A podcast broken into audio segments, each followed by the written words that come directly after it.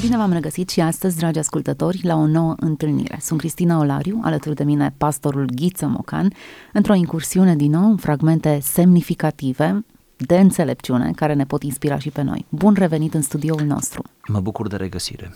Astăzi poposim în preajma unui scriitor care a reținut cel mai mult atenția pentru romanele sale de ficțiune care au fost ecranizate ulterior. C.S. Lewis.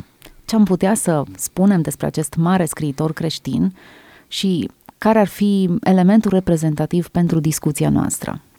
E greu să-l pui pe C.S. Lewis sau biografia lui într-o singură frază, voi încerca însă să spun câteva elemente foarte importante din viața lui.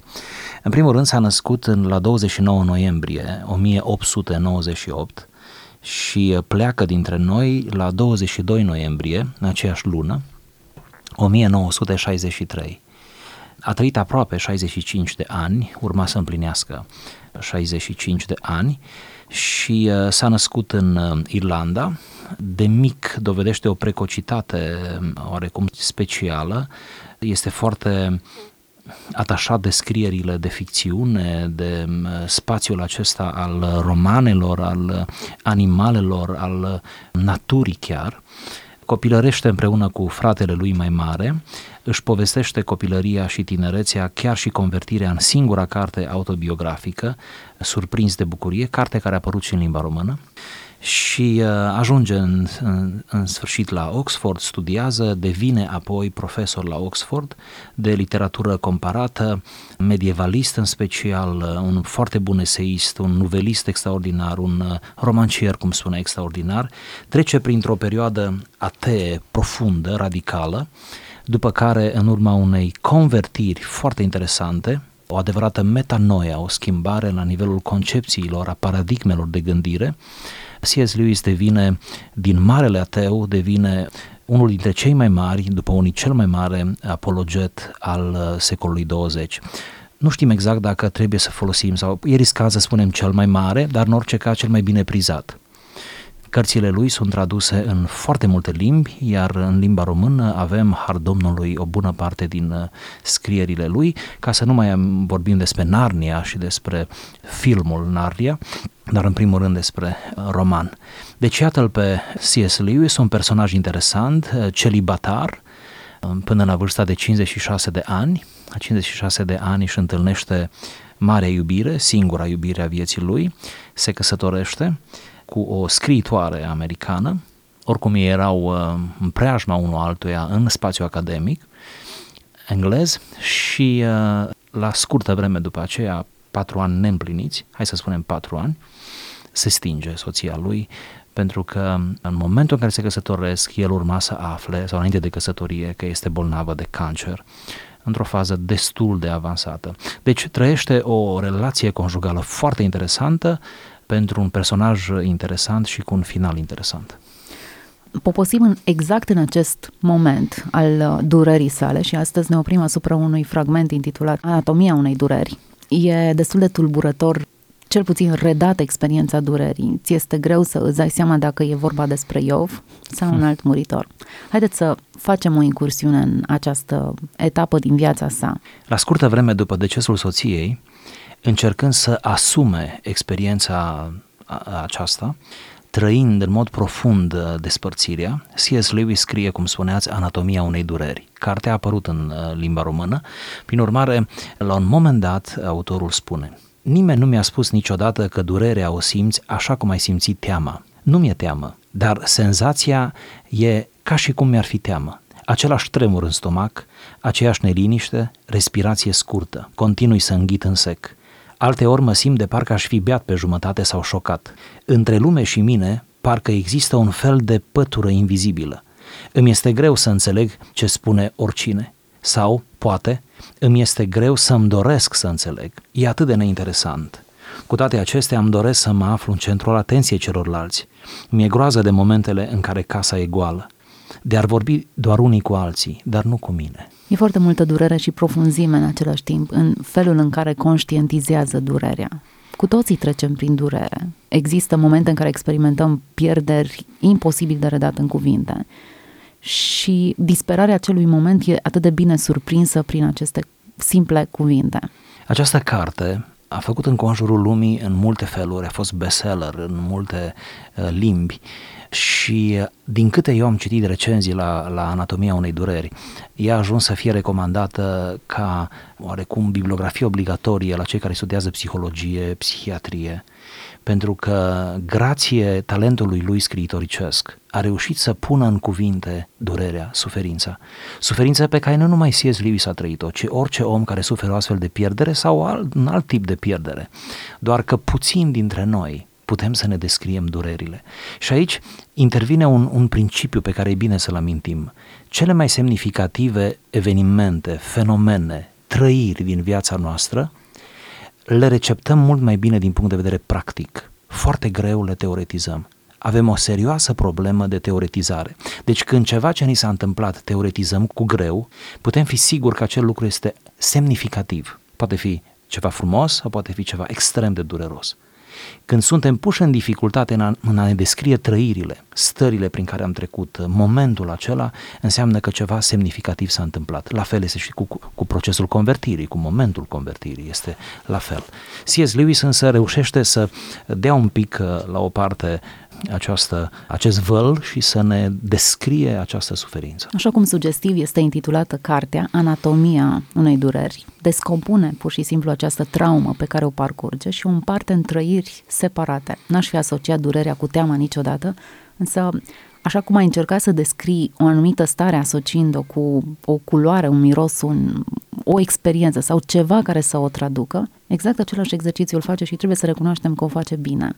Mereu ai nevoie să o faci prin comparație. C.S. Lewis compară durerea cu teama. Spune, nimeni nu mi-a spus niciodată că durerea o simți așa cum ai simțit teama. El zice, nu mi-e teamă, dar senzația e ca și cum mi-ar fi teamă.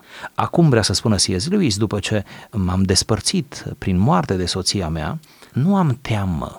Adică sufletul meu este liniștit din perspectiva acestor temeri însă am o profundă, o profundă durere. Și foarte interesant, durerea sau suferința emoțională se manifestă uh, chiar și sub aspect fizic, la fel ca și teama.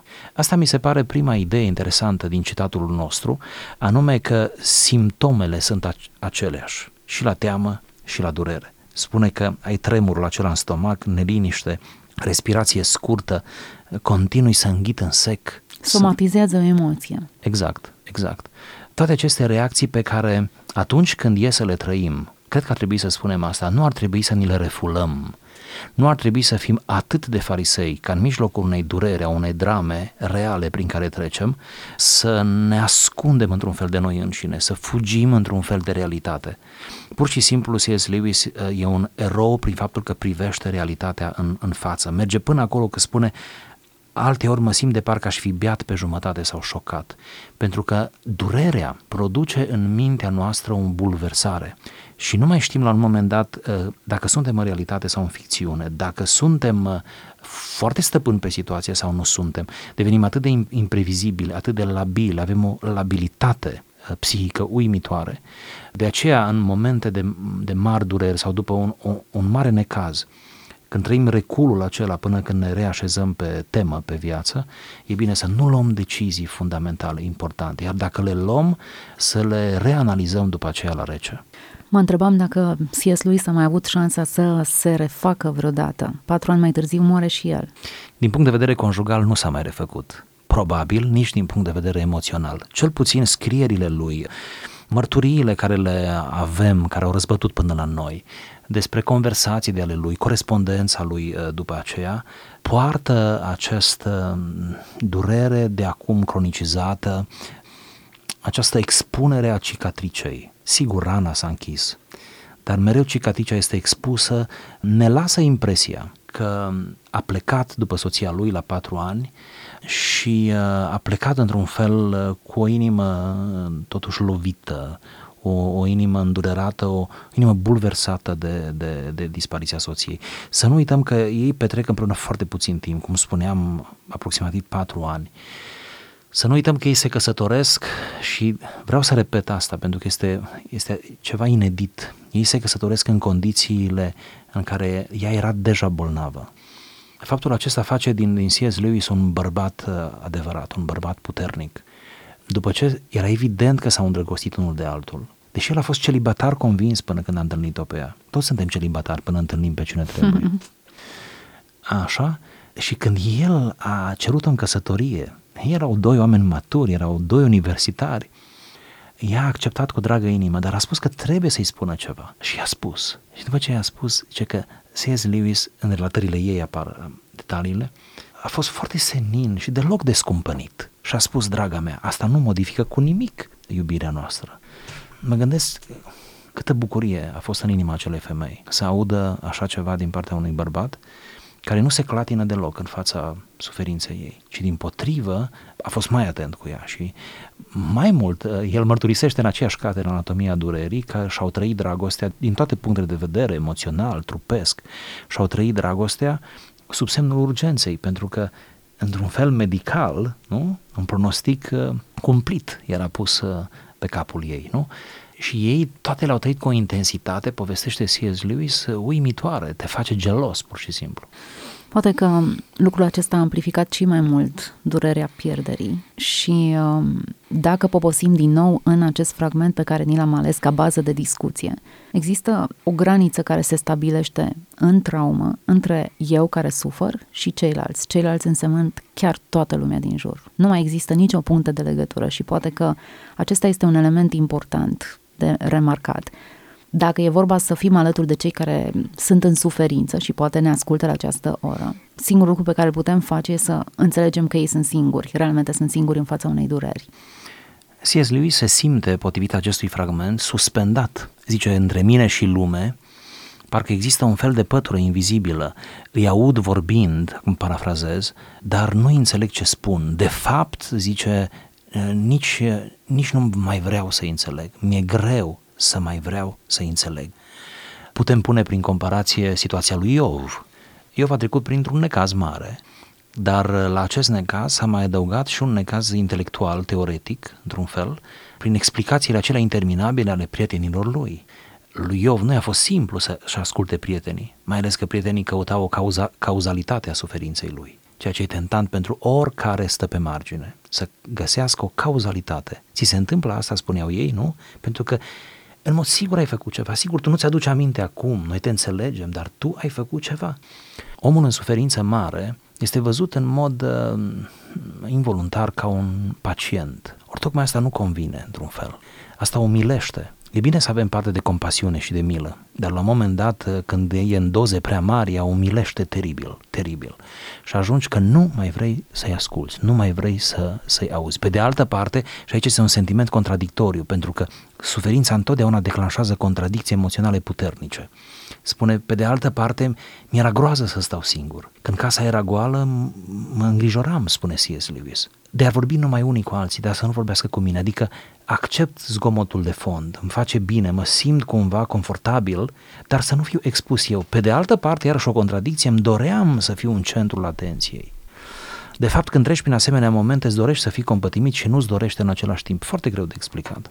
Poate tocmai aceste stări contradictorii ar trebui justificate. Pe de o parte, cred că își dorea să fie distras din suferința în care se găsea, dar nu găsea niciun interes în toate sursele de distragere a atenției sale. Nu le găsea suficiente. Suficient de importante ca mm-hmm. să-l comute de pe durerea lui pe altceva mai semnificativ. Exact, exact. La fel se întâmplă cu, cu oricine și să precizăm nu doar în situații de pierdere a partenerului, ci în orice alt necaz, o boală cumplită, nu un diagnostic cumplit, o mare pierdere de o altă natură. Deci cam, cam toate necazurile serioase, necazurile mari, pur și simplu te bulversează, te scot de pe axa ta obișnuită de viață, din ritmul tău, chiar te expun la o presiune uriașă. Iar faptul acesta să-l recunoaștem, să-l recunoaștem pentru că se întâmplă și la case mari, iată. Ce ce e de remarcat aici ar trebui să-i disculpe cumva pe ascultătorii noștri care experimentează asemenea stări ca C.S. Lewis, este nevoia de a te separa de ceilalți. Nu ar trebui să, să-i acuzăm pe oamenii care trăiesc aceasta. Nu știu cum să-i ajutăm. Există specialiști și psihoterapeuți care încearcă să să îi susțină pe cei care parcurg perioade de traumă, nu neapărat ei dețin răspunsul și nici noi nu cred că ne putem propune în emisiunea aceasta să oferim soluții facile și să legăm în, cu ușurință răni profunde, însă cel puțin putem să validăm ca normală experiența, ca durerea fiind normală, ca nevoia de a se separa și de a nu mai interacționa cu ceilalți, a fiind o parte a procesului acesta traumatic.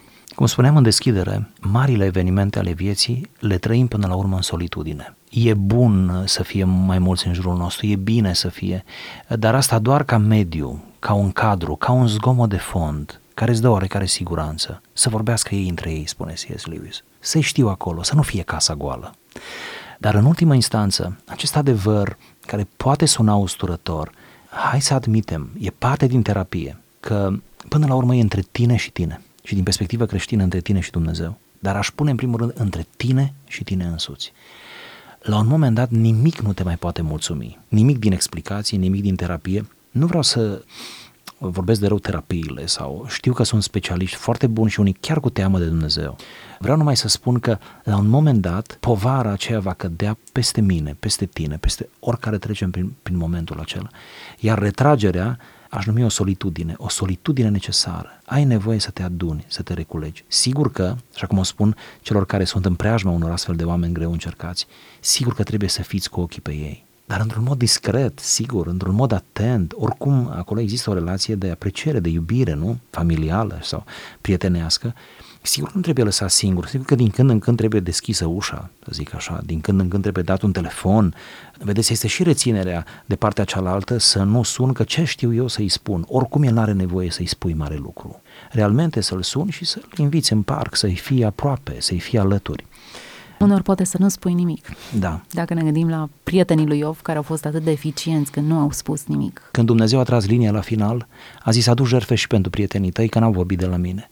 Dar ei în primele șapte zile nu au vorbiseră deloc. Uh-huh. Și atunci eu spun de obicei că prietenii lui Iov a vorbit cel mai bine în primele șapte zile. da. Atunci a vorbit corect.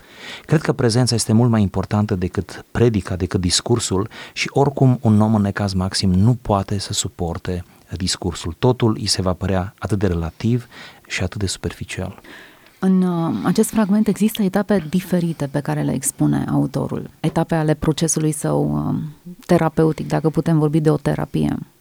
În mod clar, prima reacție este cea pe care o somatizează, asociază sentimentul de durere cu teamă. Da, durerea sufletească devine efectiv are reflexe fizice. O, o somatizează. Există apoi o dimensiune relațională, o pătură invizibilă care îl separă de toți cei din jur. Dar lucrul acesta se răsfrânge în puțin mai, mai departe, vom vedea, și în conexiunea lui cu cele mai obișnuite practici de zi cu zi. Și nimeni, spunea el, nu mi-a spus niciodată că lenea vine odată cu durerea. Cu excepția îndatoriilor de la locul de muncă, unde mecanismul pare să funcționeze normal, nu sunt dispus să fac nici cel mai mic efort. Nu doar scrisul, dar chiar și cititul unei scrisori este prea mult. Și chiar și bărberitul. Și, și ce mai contează dacă am obrazul aspru sau fin? Se spune despre omul nefericit că își dorește să fie distras, să aibă parte de ceva care să-l facă să uite de sine. Însă, numai cum un om mort de oboseală își dorește încă o pătură pe el într-o noapte friguroasă, preferă mai degrabă să stea acolo întins, tremurând de frig, decât să se ridice să-și aducă una, e ușor de înțeles de ce un om singuratic devine dezordonat și în cele din urmă murdar și dezgustător. Oh, e, cel puțin discuția noastră trebuie să continue cu un oftat, da. pentru că e, e multă durere aici. Mi-a plăcut cum a reușit să surprindă în rutina unor gesturi absurdul și inutilitatea lor într-un anumit context. E atât de la rutină, un gest de rutină să citești sau să scrii un, un mesaj, o scrisoare, să te barbierești sau să uh, mergi la serviciu, să te ridici să te acoperi cu o pătură la urma urmei și cât de inutile devin aceste gesturi în contextul unei, unei dureri, un fel de strigă deșertăciunea deșertăciunilor. Exact. Iată-l pe autor cum uh, se adâncește în durerea lui și cum nu numai că nu-și suportă, nu-și mai suportă semenii, în sensul acela al discuțiilor, explicațiilor, dar nu se mai suportă pe el, pentru că într-un fel aici nu te mai suporți pe tine. Trupul ți se pare prea greu, bărberitul, ca să rămânem în aceeași notă. Deci Inutil. igiena, da, igiena ți se pare inutilă, mâncarea de asemenea, el nu menționează, dar care om necăjit are poftă de mâncare? Care? scrisul, cititul, activități care înainte erau fie normale, fie îți aduceau o oarecare brumă de satisfacție, nu? Sau intrau în ritmul tău, în felul tău de a fi. Deci nu că îi neglijezi pe alții, se merge mai adânc, te neglijezi pe tine. Din nou să revenim la ascultătorii noștri și să le spunem cu mult drag și candoare că aceste reflexe, aceste reacții sunt normale. Sigur că e bine că ele să fie pasagere. Sigur că nu va fi tot timpul așa. C.S. Lewis încet, încet a reintrat în, în circuitul academic, să spun așa, și viața lui a continuat din punct de vedere profesional și sigur că n-a umblat nebărbirit. Aici sunt niște trăiri mai degrabă. Sigur că și-a impus până la urmă, da? principiul a învins, buna cuvință a învins, sigur că s-a gândit, o fac din respect până la urmă pentru studenții mei, pentru cei din jur, adică nu sunt chiar singur pe lume, nu chiar pot să am o boemie totală, nu? Dar, cum spun, ca reflex și pasager, trebuie să înțelegem pe cei în suferință. Pentru ei chiar nimic nu va mai fi important, mai ales în acele momente, și mai ales lucruri de felul acesta care sunt uh, atât de, de uzuale și care chiar nu mai contează. Este un fel de degeaba a eclesiastului, cum, uh, cum spuneați. Să-l apreciem pe C.S. Lewis pentru că ne descrie atât de plastic nu? aceste trăiri. Și dacă e vorba să mergem concentric, omul uh, sfidează relația cu semenii, dar nu a poate îngriji sau grădinări nici relația cu sine într-un context ca acesta.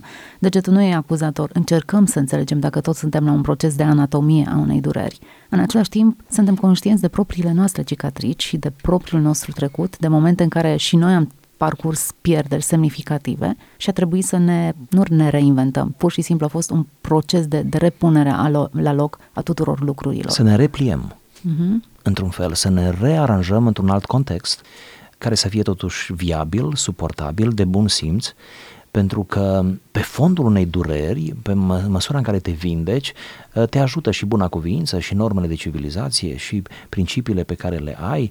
Există și o presiune deranjantă la început, dar după aceea binefăcătoare a semenilor și a societății asupra ta, adică oamenii din jur și mai ales cei dragi, cei care țin la tine, chiar te vor vindecat. Atâta cât pot ei să înțeleagă procesul vindecării, te vor vindeca, te vor printre ei, adică nu-ți dau voie și uneori o fac poate agresiv, fără să-și dea seama, sau o fac terapeutic, dar un pic agresiv. Și nu-ți cade bine, dar pe ansamblu, iar spunem terapeutic, îți face bine. Eu am, trecut, da. eu am trecut printr-o situație similară cu C.S. Lewis la 30 de ani. Soția mea, prima mea soție, a plecat la 30 când eu aveam 30 de ani. 30 de ani este jumătatea activă a vieții, am putea zice.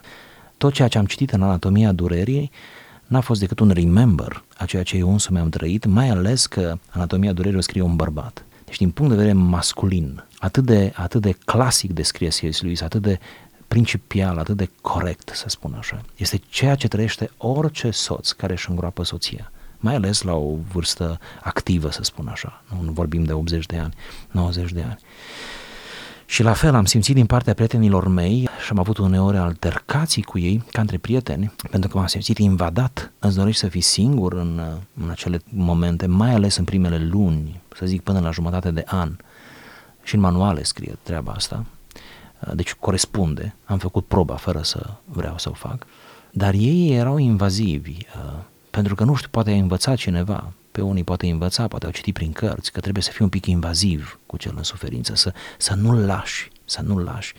Gândiți-vă că un om după asemenea suferință, un bărbat în toată firea, este atât de uh, fragil, este ca un copil care trebuie uneori luat de mână, dus la masă, ținut de vorbă ca să mănânce, pus în cadre care să ia ochii, într-un fel, dus cu vorba realmente, dus cu vorba. Și e mult mai greu să duci un adult cu vorba decât un copil, dar el e atât de fragil.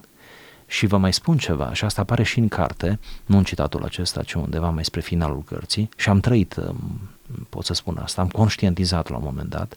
La un moment dat te ajută și un fel de joc mental, un joc cu tine însuți, un, un, uh, un fel de demers la nivel mental care îți face bine și care pentru un om care nu, nu i s-a întâmplat nimic este un pic îngrijorător, nu? Dar îți, uh, îți face bine. Presiunea din partea celorlalți până la urmă e, e binevenită. Deci cumva te obligă să-ți intri înapoi în, uh, în ritm. în ritmul tău și să te reașezi, acum ca om singur, dar să te reașezi. Pentru că, în ultimă instanță, constați, mai ales după un mare necaz, chiar uh, indispensabil în viața ta este Dumnezeu. Știu că am spus un clișeu, dar l-am spus în acest context. Constați că în ultima instanță chiar de Dumnezeu nu poți să te lipsești, dar viața se poate redefini. Foarte interesant. Vom uh, ataca acest aspect într-o emisiune viitoare, însă dacă ar fi să recapitulăm discuția pe care am avut-o, cel puțin acest lucru mi se pare destul de evident. În cazul unei pierderi semnificative, viața se reașează. Absolut fiecare lucru este trecut sub spectrul unei întrebări. La ce bun? Și întrebarea asta ne prinde bine tuturor. Nu e recomandat să treci printr-o asemenea suferință sau pierdere, însă dacă tot treci pe acolo, ar trebui să nu treci degeaba. Suferința are pedagogia ei. Ne oprim astăzi aici și uh, vă propunem un nou fragment tot din C.S. Lewis, Anatomia unei dureri, într-o discuție viitoare. Nu am epuizat acest subiect și ceea ce e interesant, oricâte pierdere am experimentat, fiecare atacă diferit și nu există un răspuns fabricat pentru o asemenea pierdere. Ne asumăm acest risc și avem doza aceasta de bun simț și modestie să ne dăm seama că nu le avem pe toate și nu le știm pe toate, însă central rămâne Dumnezeu răspunsul tuturor întrebărilor noastre. Dumnezeu să vă însoțească în această suferință sau în aceste pierde pe care le aveți și să vă dea răspunsurile de care aveți nevoie. Împreună cu noi a fost astăzi pastorul Ghiță Mocan. Vă las în mâna lui Dumnezeu și să ne reauzim cu bine.